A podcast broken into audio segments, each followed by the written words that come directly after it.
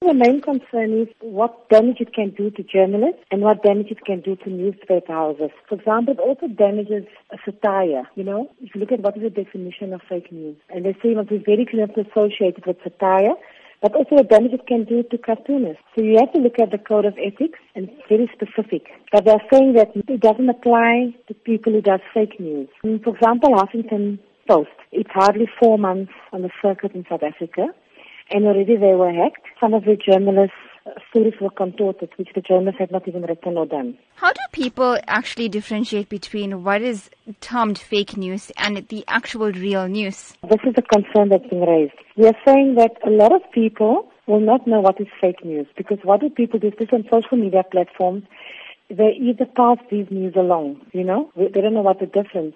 But now the responsibility is becoming bigger and more difficult for journalists. Journalists have to make sure that they check their sources at all times. But at the same time, too, journalists have to ensure that media houses respond as fast as possible. For example, if Twitter gets hacked, or if their web page gets hacked, or if their email addresses get hacked, they need to respond so quick to minimize the damage because it can contribute to them losing readership or viewership.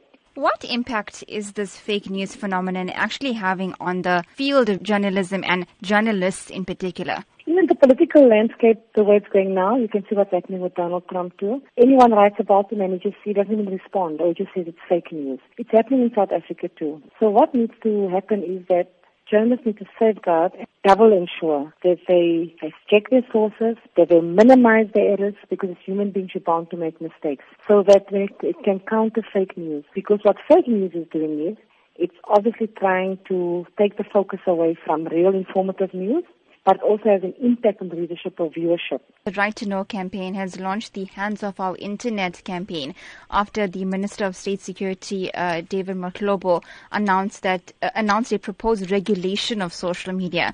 What impact do you think uh, this regulation will possibly have on uh, the dissemination of fake news? I fully support them. I don't think that our minister should be allowed to regulate the media. Uh, you know, I'll give you a simple example. Remember when SABC took the decision not to show the violence that was taking place? I think it's important for citizens to see what is happening, but they need to decide for themselves.